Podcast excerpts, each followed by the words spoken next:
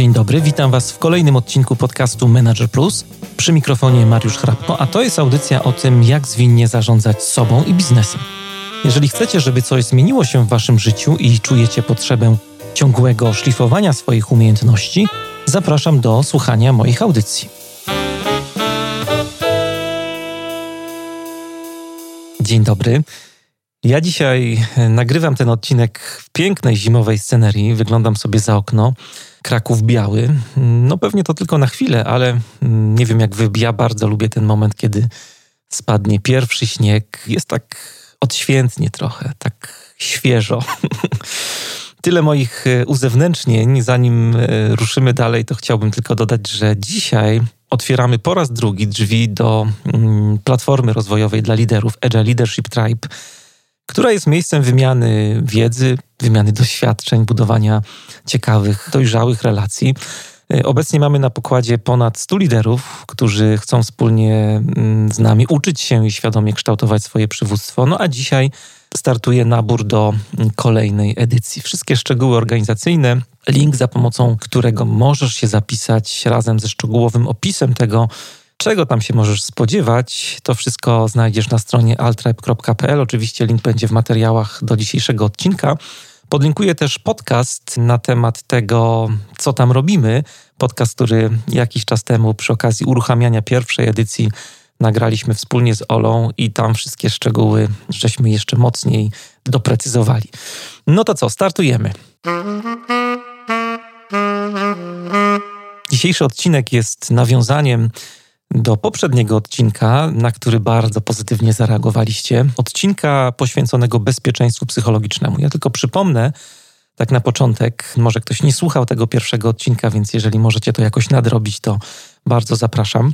A mm, przypomnę definicję bezpieczeństwa psychologicznego. Bezpieczeństwo psychologiczne wiąże się z tym, o tym ostatnio dużo mówiłem, jak postrzegamy konsekwencje związane z ryzykiem wypowiedzi, którą planujemy podjąć w jakiejś określonej e, grupie czy w jakiejś określonej sytuacji. Mówiłem Wam też, że tworzenie takiego środowiska, takiej krainy wolności zespołu, no jest jednym z ważniejszych zadań liderów dzisiaj. Chodzi o to, żeby po prostu ludzie w waszych zespołach no nie bali się szczerej otwartej komunikacji, nie bali się feedbacku, nie bali się konstruktywnych konfliktów, w ogóle nie bali się konfliktów, nie bali się popełniać błędów, prosić o pomoc, wykazywać jakąś inicjatywę, mówić o tym, co im się nie podoba, podejmować jakieś ryzyko działania, dzielenia się opinią, pomysłem. Chodzi o to, żeby ludzie w sposób taki autentyczny w Twoim zespole czuli się wolni, żeby byli sobą u siebie. Ja pamiętam taką bardzo fajną metaforę, którą przeczytałem w książce Simona Sajneka Liderzy jedzą na końcu. Bardzo ją polecam, jeżeli nie czytaliście. On użył takiej metafory, która myślę, że super oddaje to, o czym dzisiaj chciałbym Wam mówić. Metafory ze skuterem śnieżnym. Skuter śnieżny podobnie jak zespół właśnie, jest przeznaczony do pracy w bardzo określonym środowisku.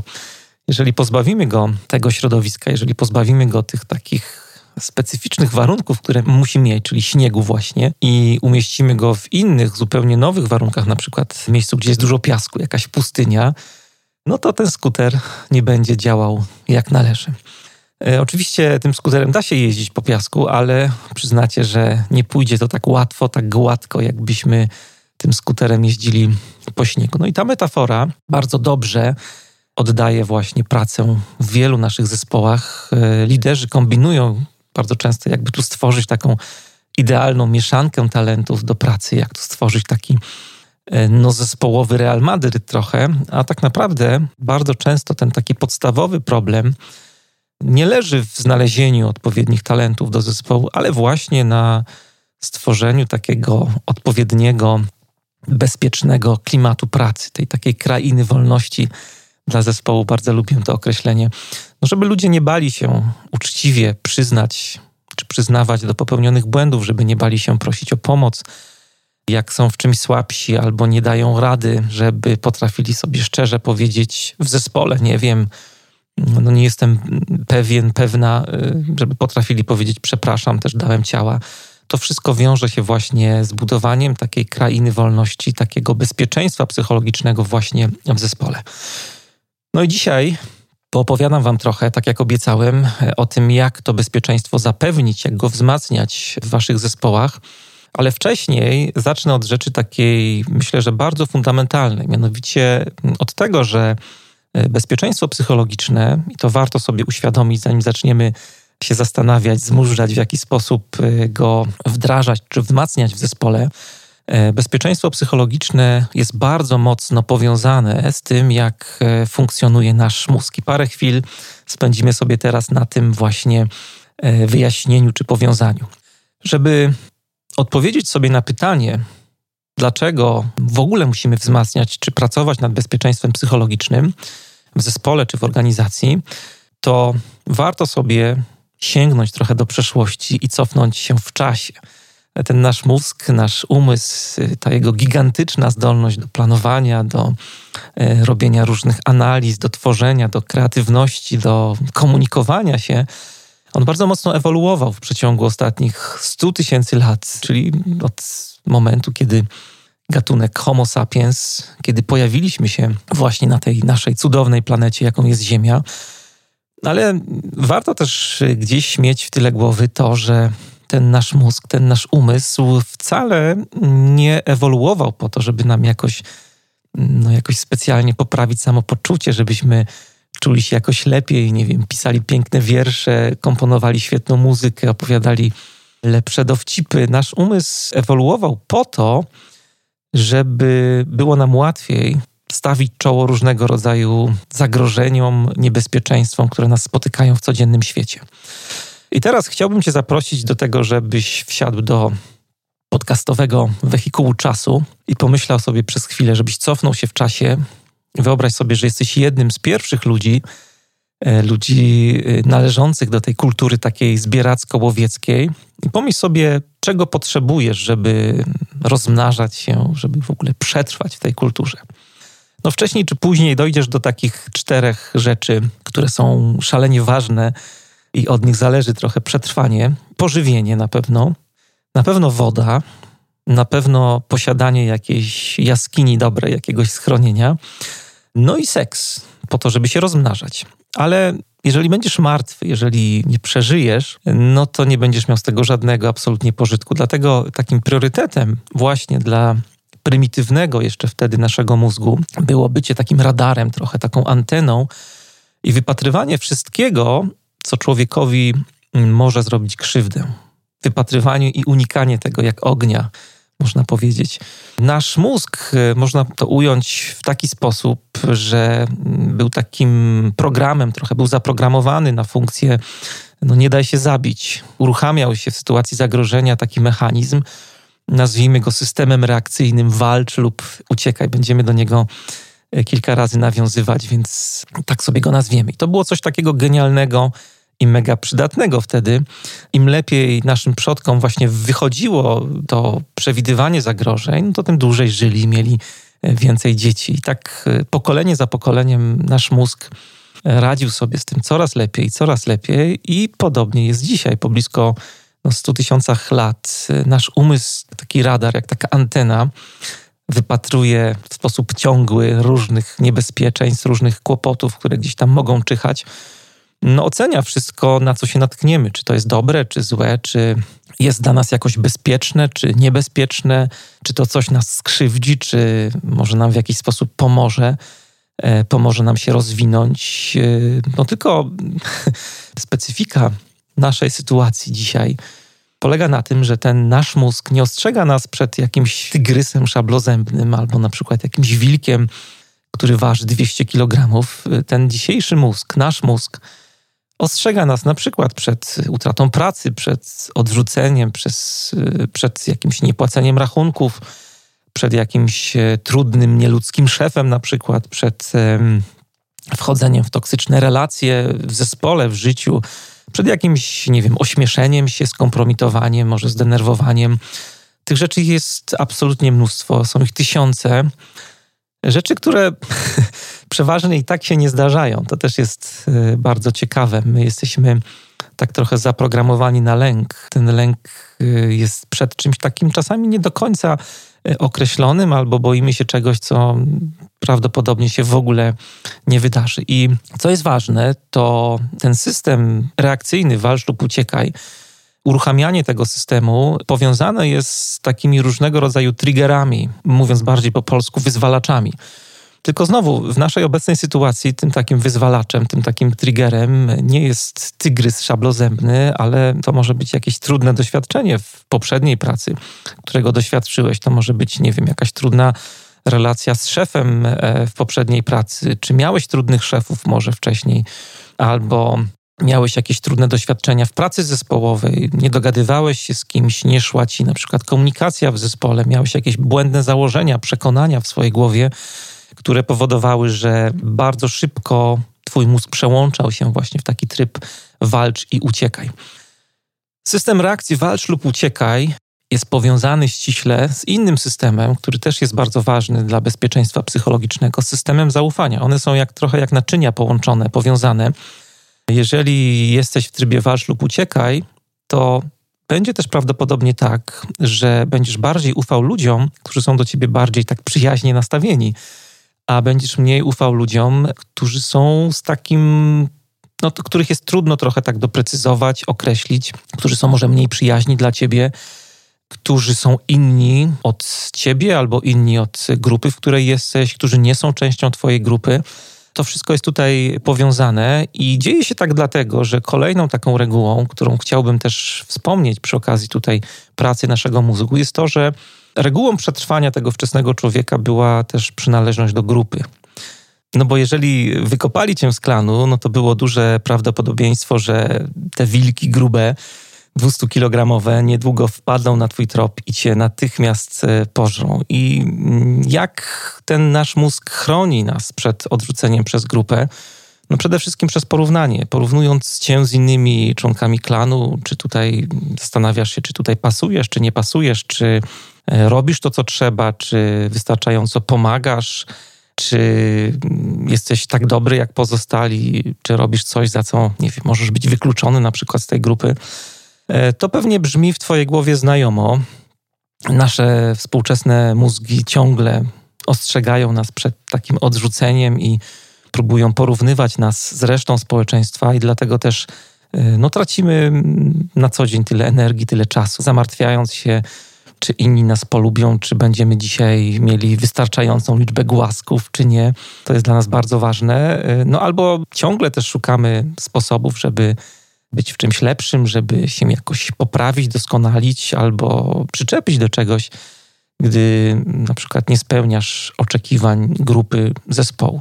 E, no i zauważ, że 100 tysięcy lat temu porównywaliśmy się zaledwie do kilku członków naszego klanu.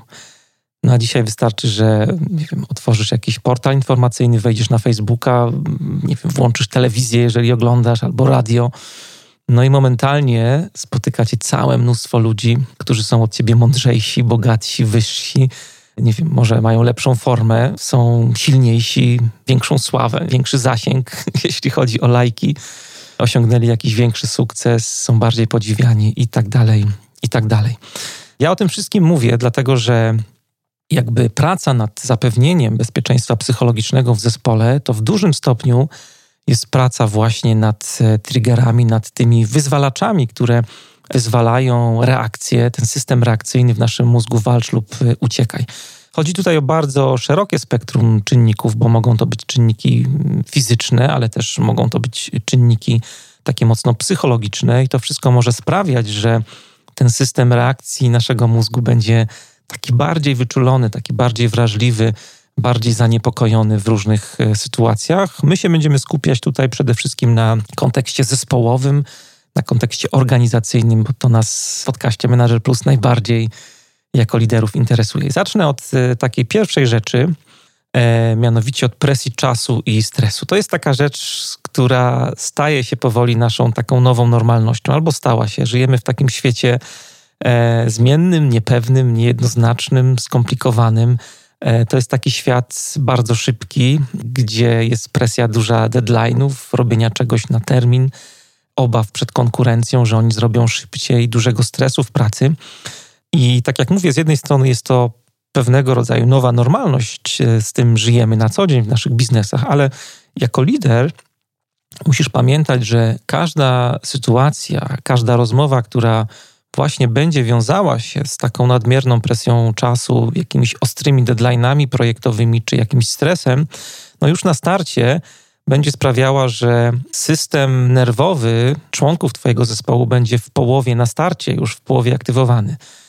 No i co można zrobić e, jako pierwszą rzecz, żeby tego w jakiś sposób uniknąć? No, taką rzeczą, którą najprostszą możesz zrobić jako lider. W ogóle te wszystkie rzeczy, które będę Wam opowiadał, będą bardzo proste, nie wymagają bardzo dużo zachodu z Twojej strony, żeby je wprowadzić. I tak jest tą pierwszą rzeczą, mianowicie tutaj coś, co bardzo dobrze robi e, zespołowi, to jest wprowadzenie trochę takiego, powiedzmy, humanizmu do naszej zespołowej przestrzeni, czynienia takich mm, tych rozmów zespołowych bardziej ludzkich po prostu uczynienia bardziej ludzkiej komunikacji w swoim takim liderskim, codziennym życiu. Mogą to być na przykład spotkania jeden na jeden, w których no, będziesz rozmawiał z kimś z zespołu nie tylko o tych sprawach zawodowych, o których najczęściej rozmawiamy. Teraz szczególnie w czasie online'ów jest to pewnego rodzaju zagrożenie, że jakby nie myśli się w ogóle o tej takiej sferze socjalnej, o tym humanizmie właśnie w pracy i wszyscy się skupiamy tylko na zadaniach. To jest duże niebezpieczeństwo, duże ryzyko też i zagrożenie dla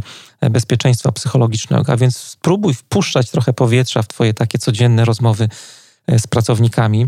Ten humanizm też jest bardzo ważny na spotkaniach zespołowych. Tutaj możesz też po prostu próbować zaczynać spotkanie od jakiegoś takiego luźnego small talku na sprawy niezwiązane z biznesem Albo możesz też prowadzić takie metody już bardziej konkretne, które trochę sprowokują ten twój zespół do właśnie takiego niebiznesowego rozmawiania i możesz użyć na przykład kart ze zdjęciami. Ja często tutaj w podcaście też przy różnych okazjach polecam karty, kolory, metafory. To jest, to jest taki zestaw kart po prostu z różnymi fajnymi zdjęciami. Albo karty gry Dixit też bardzo mocno poruszają wyobraźnię i wystarczy, że rozłożysz te karty gdzieś w sali, w której się spotykasz, albo teraz bardziej realna rzeczywistość, czyli ta rzeczywistość wirtualna. Możesz rozłożyć te karty na tablicy w Miro na przykład, albo e, w innym narzędziu do takiej komunikacji, innej tablicy online'owej, którą może wykorzystujesz do pracy z zespołem. No i po prostu zadaj pytanie, jaka historia wam się kojarzy z daną kartą. Niech każdy sobie wybierze jedną kartę, jedno zdjęcie i niech na początek opowie historię, która kojarzy się właśnie ze zdjęciem, które wybraliśmy. Bardzo fajny otwieracz, bardzo fajny przekierowywacz właśnie spotkań na takie mniej formalne, luźne tory. Jeszcze jedna rzecz tutaj przy okazji tego pierwszego punktu, którą bym dodał, e, chociaż przez to, że żyjemy przed kamerkami może nie mieć aż takiego praktycznego zastosowania teraz, ale tak czy siak o niej powiem, mianowicie aranżacja przestrzeni. To jest też bardzo fajny sposób na to, żeby wzmacniać bezpieczeństwo psychologiczne, na przykład organizowanie spotkań w takich miejscach bardziej luźnych, nieformalnych, niekoniecznie w salce konferencyjnej, ale w przestrzeni takiej, która e, no nie wiem, są jakieś luźne fotele, jakieś sofy, wszystko jest takie mniej formalne, mniej napompowane, albo po prostu wyjście poza firmę gdzieś na zieloną trawkę, to też bardzo dobrze robi. A mm, wracając do rzeczywistości online, po siłą rzeczy to jest nasza też nowa normalność po części dzisiaj, to tutaj bardzo dobrze robią spotkania takie zupełnie niebiznesowe. Też o nich zapominamy, a mam dużo przyjemnych doświadczeń właśnie w pracy zespołowej, takiej online'owej, gdzie zespoły sobie po prostu organizują taki meetup prywatny, nazwijmy to trochę, na Zoomie czy na Teamsach, y, gdzieś po pracy, z piwkiem, z dobrym winem w ręku, albo przy pizzy, albo po prostu przy zielonej, jaśminowej herbacie i rozmawiają na różne luźne tematy. To też bardzo dobrze robi, jeśli chodzi o właśnie budowanie bezpieczeństwa psychologicznego w kontekście presji czasu i stresu. Druga rzecz, do której chciałbym Cię namówić i którą proponuję jako też pewną praktykę do zapewniania bezpieczeństwa psychologicznego w zespole, to jest Twoja postawa taka mocno zachęcająca ludzi w zespole do otwartości i do wyrażania swojej opinii. To jest szczególnie ważne, tak sobie myślę o takich firmach. Miałem trochę doświadczeń też z takimi, zwłaszcza dużymi organizacjami, które były mocno przywiązane do hierarchii. To poczucie hierarchii było e, dość duże, takie poczucie, że ważne są tytuły, że ważne jest to, kto do kogo raportuje, że liczą się tam jakieś organizacyjne schematy. I w takiej kulturze organizacyjnej, e, jak mówię, doświadczyłem tego na własnej skórze, szczególnie trudno jest wzmacniać czy pracować nad bezpieczeństwem psychologicznym w zespołach. Jest to dość karkołomne i też czasami do tego jeszcze dochodzi, bo mówię, mam tutaj gdzieś w tyle głowy duże korporacje międzynarodowe też, gdzie jest duża mieszanka kultur i tutaj kultury danego kraju też są pewnym, no nie chcę powiedzieć zagrożeniem, bo to też jest rzecz normalna, specyficzna dla danej organizacji czy dla danego kraju, ale kultura też powinna być tutaj wzięta pod uwagę przez Was jako liderów. Też powinniście się przygotowywać odpowiednio do myślenia o bezpieczeństwie psychologicznym w kontekście właśnie kulturowym. Tak czy siak, bez względu na to, czy mamy do czynienia z firmą mocno hierarchiczną, czy nie, czy bardziej płaską, to zawsze dobrze robi bezpieczeństwu psychologicznemu, jeżeli ty jako lider wzmacniasz otwartość, jeżeli ty jako lider zachęcasz do tego, żeby być otwartym, żeby no nie bać się myśleć w zespole, żeby otwarcie wyrażać swoje zdanie, żeby otwarcie dzielić się opiniami, zgłaszać rzeczy, które ludziom się nie podobają, zgłaszać nowe pomysły. E, I to jest coś, znowu, bardzo prosta rzecz, którą możesz robić na każdym spotkaniu. Pomyśl sobie o kilku takich otwierających pytaniach, które możesz zadać. Takich pytaniach typowo coachingowych. Co o tym myślisz? Co o tym myślicie? Jakie jest e, Twoje zdanie? Jakie jest Wasze zdanie na ten temat? Co nam ta sytuacja mówi? Co nam ta sytuacja chce powiedzieć teraz? Co możemy z tym zrobić? E, wszystkie takie pytania otwarte są tutaj bardzo, bardzo mile widziane. Po co to robić? Bo w ten sposób pokażecie, że to jest też dla Was ważne jako liderów, że Wy też oczekujecie tego, że praca zespołowa mm, będzie oparta na otwartości wzajemnym zaufaniu, ale też pamiętaj, że jest to broń obosieczna. Pamiętaj, że tego samego, dokładnie tego samego ludzie też będą oczekiwali od ciebie i miej to w tyle głowy, że jeżeli będziesz wymagał od ludzi otwartości, to też ludzie będą y, oczekiwali tego, że ty będziesz otwarty, że ty będziesz darzył ich zaufaniem. To jest dość ważna rzecz w tych relacjach.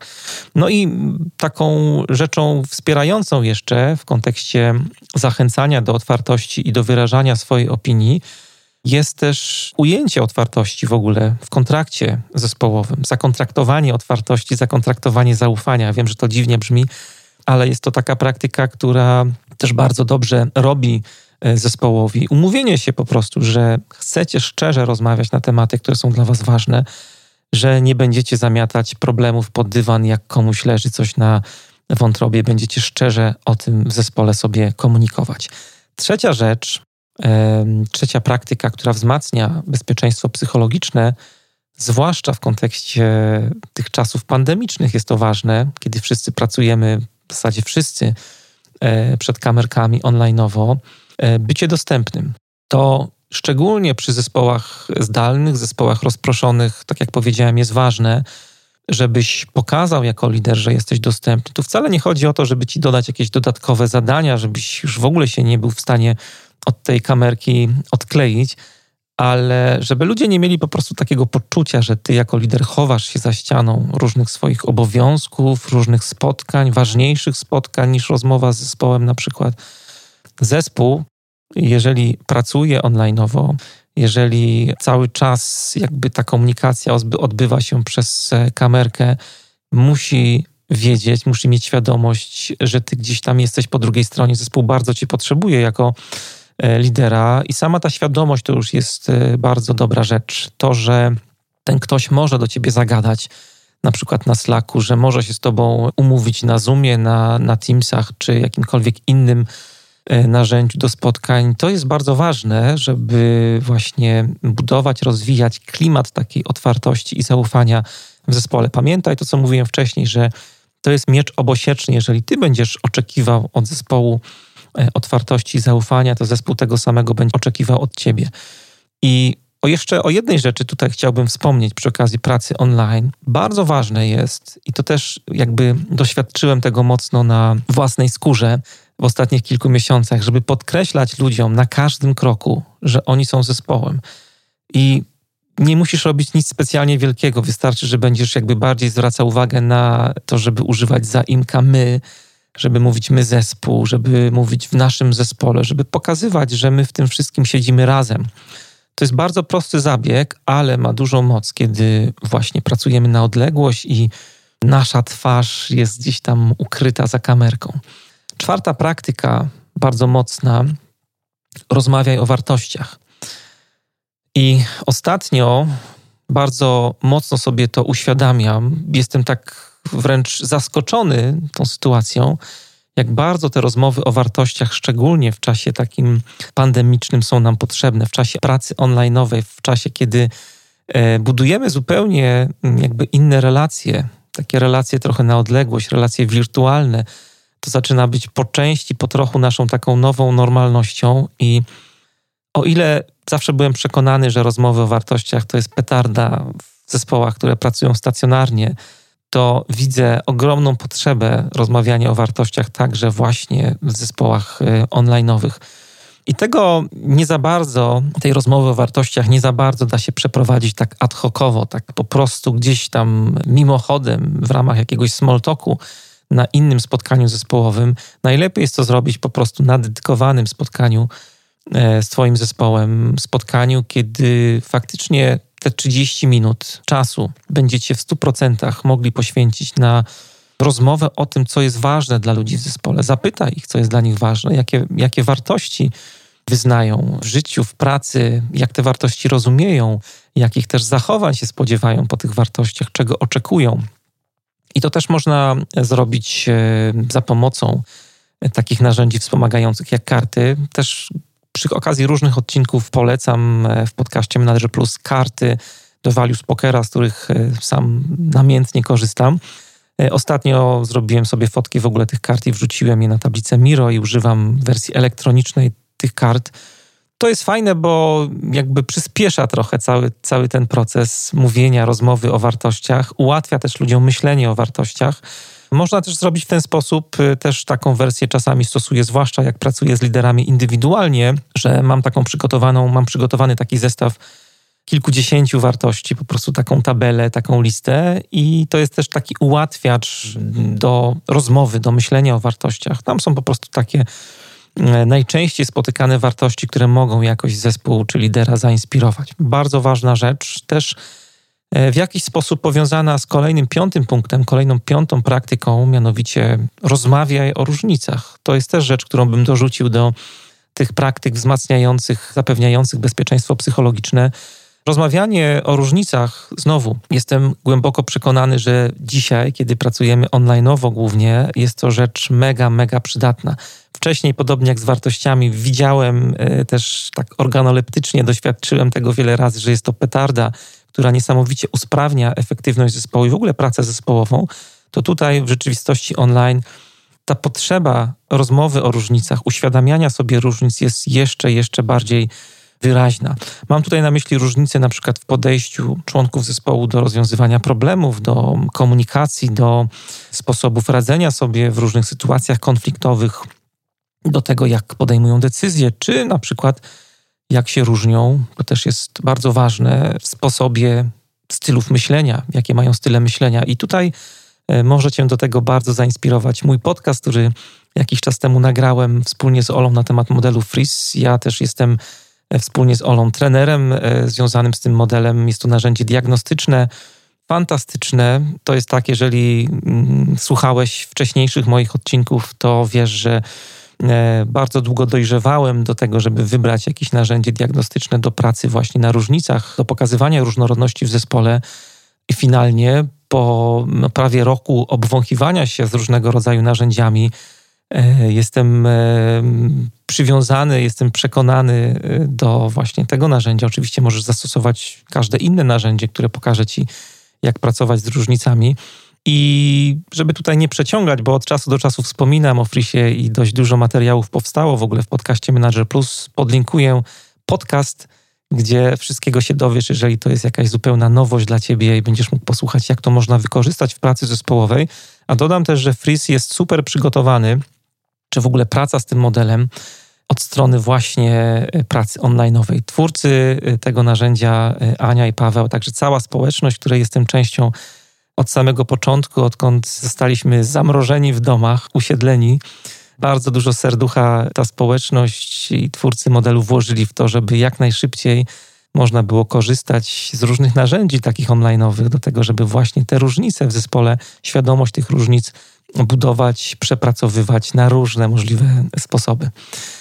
Ostatnia rzecz, ostatnia praktyka, którą mógłbym e, Wam polecić i, i, do której jestem bardzo też przywiązany sam, i też tak obserwuję, że jakby większość problemów, z którymi liderzy sobie nie radzą, a czasami szukają jakichś takich magicznych środków, pigułek, które można łyknąć i nagle się to wszystko w ich zespołach, w organizacjach zmieni, to zapominamy często o takiej bardzo prozaicznej rzeczy, o edukacji, o budowaniu świadomości.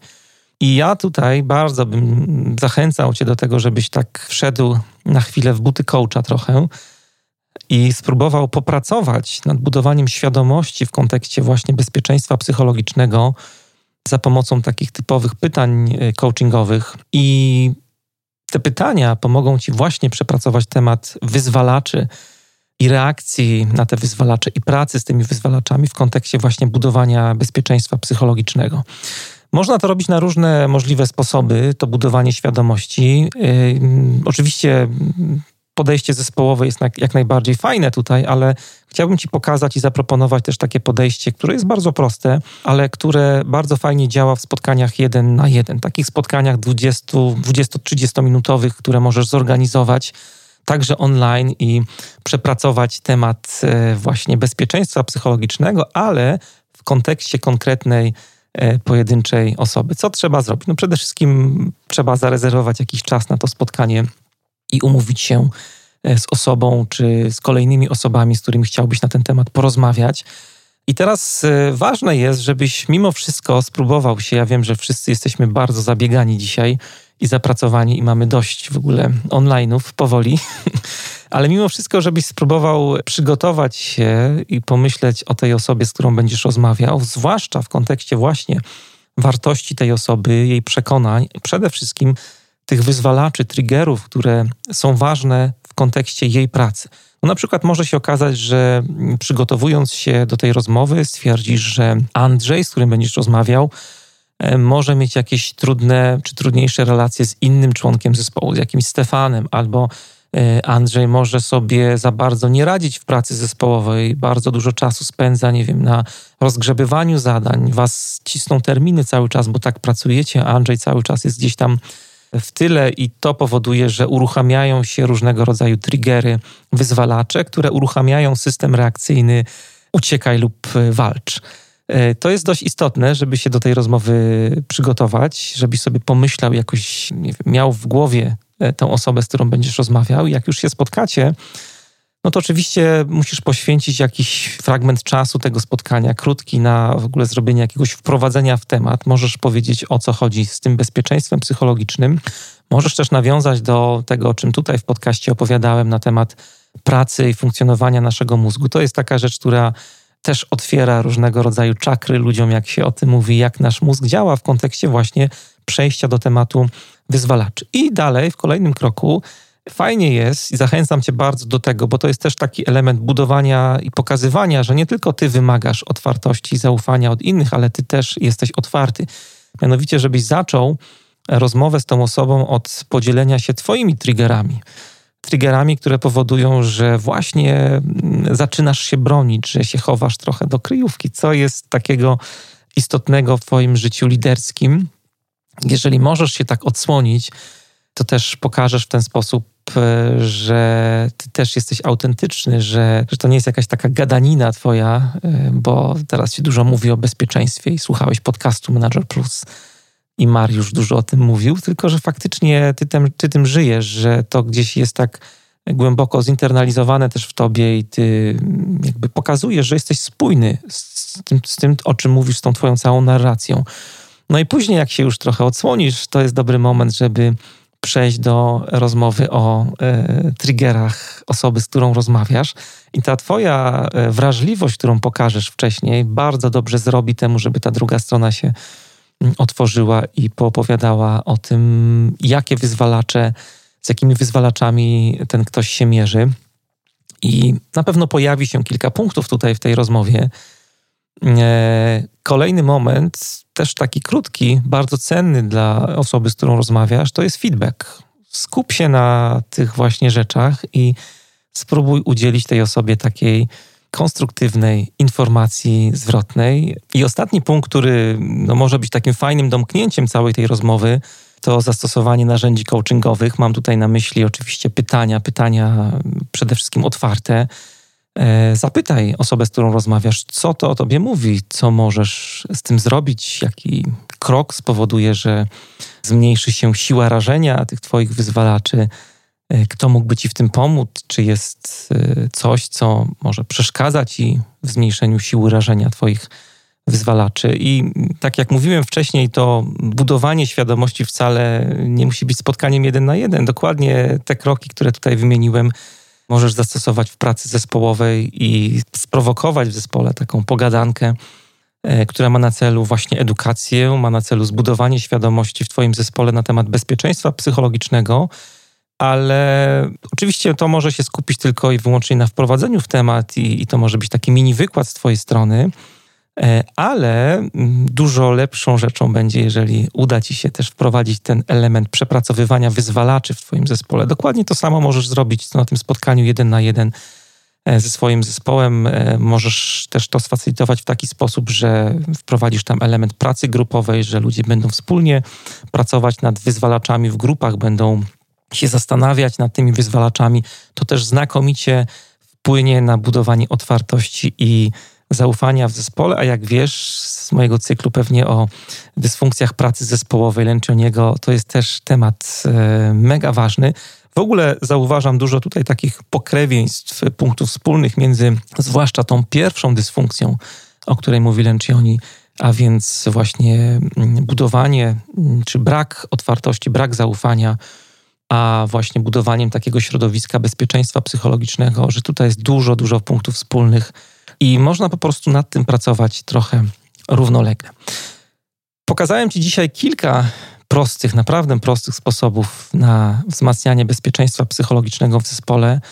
E, nie musisz nic specjalnie robić, w sensie inwestować jakoś specjalnie czasu na to, żeby się przygotowywać do tego, żeby to bezpieczeństwo wzmacniać. No może poza tym budowaniem świadomości, które no, z drugiej strony też może być bardzo prosto wprowadzone, bo też e, to może się skupiać tylko na wprowadzeniu elementów edukacyjnych. Możesz e, zespołowi wysłać mój podcast na przykład i to wystarczy. Jeżeli to zrobiłeś, to pozdrawiam e, Twój zespół przy okazji bardzo serdecznie i ciepło. Ale generalnie są to bardzo proste narzędzia. Mm, tutaj mm, to, co chciałbym jeszcze na koniec powiedzieć, to to, że wymaga to na pewno takiej intensywnej, regularnej i systematycznej pracy. I ja zawsze to powtarzam liderom, że to nie zrobi się samo. Zespół sam sobie z tym nie poradzi. Oczywiście mogą być jakieś takie osoby, czy tacy liderzy wewnątrz zespołów, którzy sprowokują trochę zespół do tego, żeby w ogóle myśleć o tym, żeby o tym rozmawiać, może nawet spróbują jakieś praktyki wdrażać, ale mimo wszystko w organizacji musi być bardzo silny drive lidera do tego, żeby nad budowaniem takiego środowiska pracować. I to jest e, zadanie właśnie e, dla ciebie, bez względu na to, czy jesteś liderem w zespole, jeżeli mówimy o takich zespołach samoorganizujących się, w pełni autonomicznych, a także jest to zadanie dla ciebie, jeżeli jesteś poza zespołem, bo granice rozwoju lidera, twojego rozwoju są granicami rozwoju twojego zespołu i organizacji. I to już wszystko na dzisiaj. Przypominam jeszcze o tym, od czego zaczęliśmy, że dzisiaj ruszył nabór nowych, zwinnych liderów do platformy rozwojowej Agile Leadership Tribe. Miejsca naprawdę szczególnego i póki co chyba dość unikalnego w skali naszego kraju. E, jest to miejsce spotkań, wymiany doświadczeń, miejsce budowania ciekawych relacji, networkingu, budowania no, samoświadomości zwinnych liderów, którzy tak na serio myślą o rozwoju swojego przywództwa. E, ja od czasu uruchomienia pierwszej edycji dostałem od osób, od członków platformy, od współplemieńców e, dużo e, pozytywnych maili. Maili, w których ludzie piszą, że mają poczucie czegoś takiego wyjątkowego, odświętnego, trochę jak z tym pierwszym śniegiem, o którym wspominałem dzisiaj na początku, doceniają fakt, że w tym dzisiejszym takim zabieganym świecie mm, udało nam się stworzyć dla nich taki mały azyl, takie miejsce, gdzie mogą przyjść, gdzie mogą napisać gdzie mogą e, się z nami spotkać, bo są tam też e, regularne spotkania live organizowane, gdzie mogą wymienić się swoimi doświadczeniami, pogadać o ich problemach, posłuchać o problemach innych, gdzie mogą poczytać o jakichś takich branżowych rzeczach. Piszemy regularnie artykuły w naszej bazie wiedzy, gdzie mogą obejrzeć wideo. Nagrywamy też materiały edukacyjne. Właśnie przełamałem się bardzo. Wyszedłem właśnie z, tutaj ze studia podcasterskiego przed kamerę i wspólnie z Olą, z którą jesteśmy gospodarzami tego miejsca, nagrywamy też e, różne wideo i jest też miejsce dla podcastingu, bo uruchomiliśmy też dedykowane specjalnie dla mm, członków naszej platformy, naszego triba podcasty Manager Plus. Nie opowiadam o szczegółach, tak jak mówiłem na początku, jest specjalnie nagrany podcast na ten temat, gdzie wspólnie z Olą opowiadamy o różnych szczegółach. Link znajdziesz pod wpisem do dzisiejszego odcinka. Jeżeli uważasz, że Agile Leadership Tribe to jest coś dla ciebie, że to jest dobry moment, żebyś w ogóle zaangażował się w taką społeczność i wspólnie z nami pracował nad e, swoim e, przywództwem, to wspólnie z Olą e, bardzo, bardzo serdecznie Cię zapraszamy. Jeżeli uważasz, że jest to coś, co może zainteresować Twojego kolegę, Twoje koleżanki, to marketing szeptany tutaj jest bardzo, bardzo nam na tym zależy i bardzo Cię do tego zachęcamy. Kolejny nabór to będzie pewnie wiosna 2021, a więc za kilka dobrych miesięcy. Zapraszam już teraz, jeżeli masz tę decyzję na stronie altribe.pl znajdziesz wszystkie szczegóły. Ja się nazywam Mariusz Hrabko, trzymajcie się i do usłyszenia niebawem.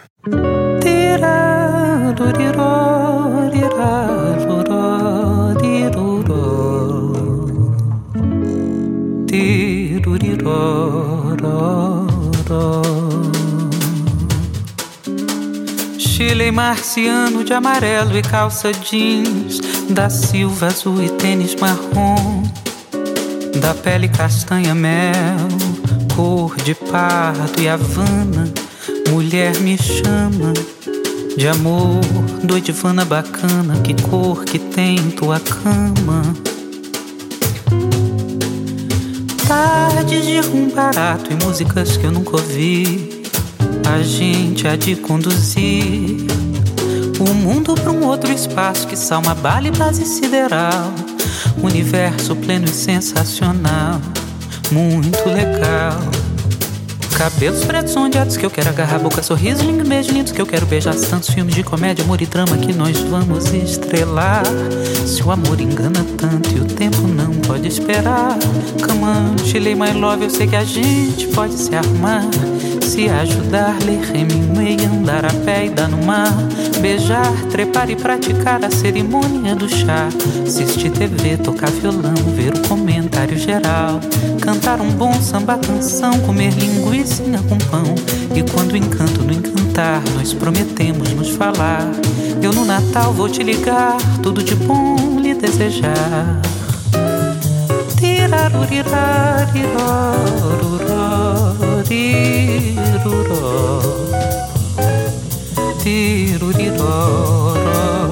Chile marciano de amarelo e calça jeans da Silva azul e tênis marrom da pele castanha mel, cor de pardo e havana.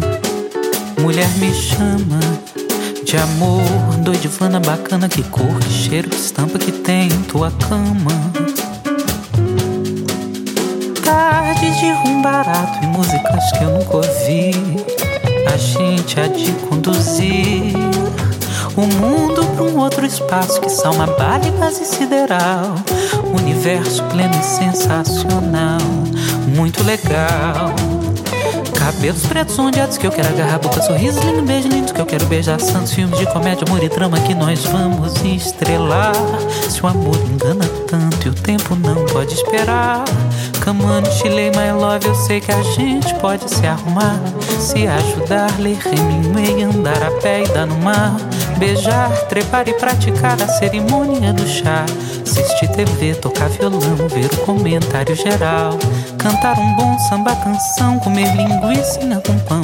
E quando o encanto no encantar, nós prometemos nos falar.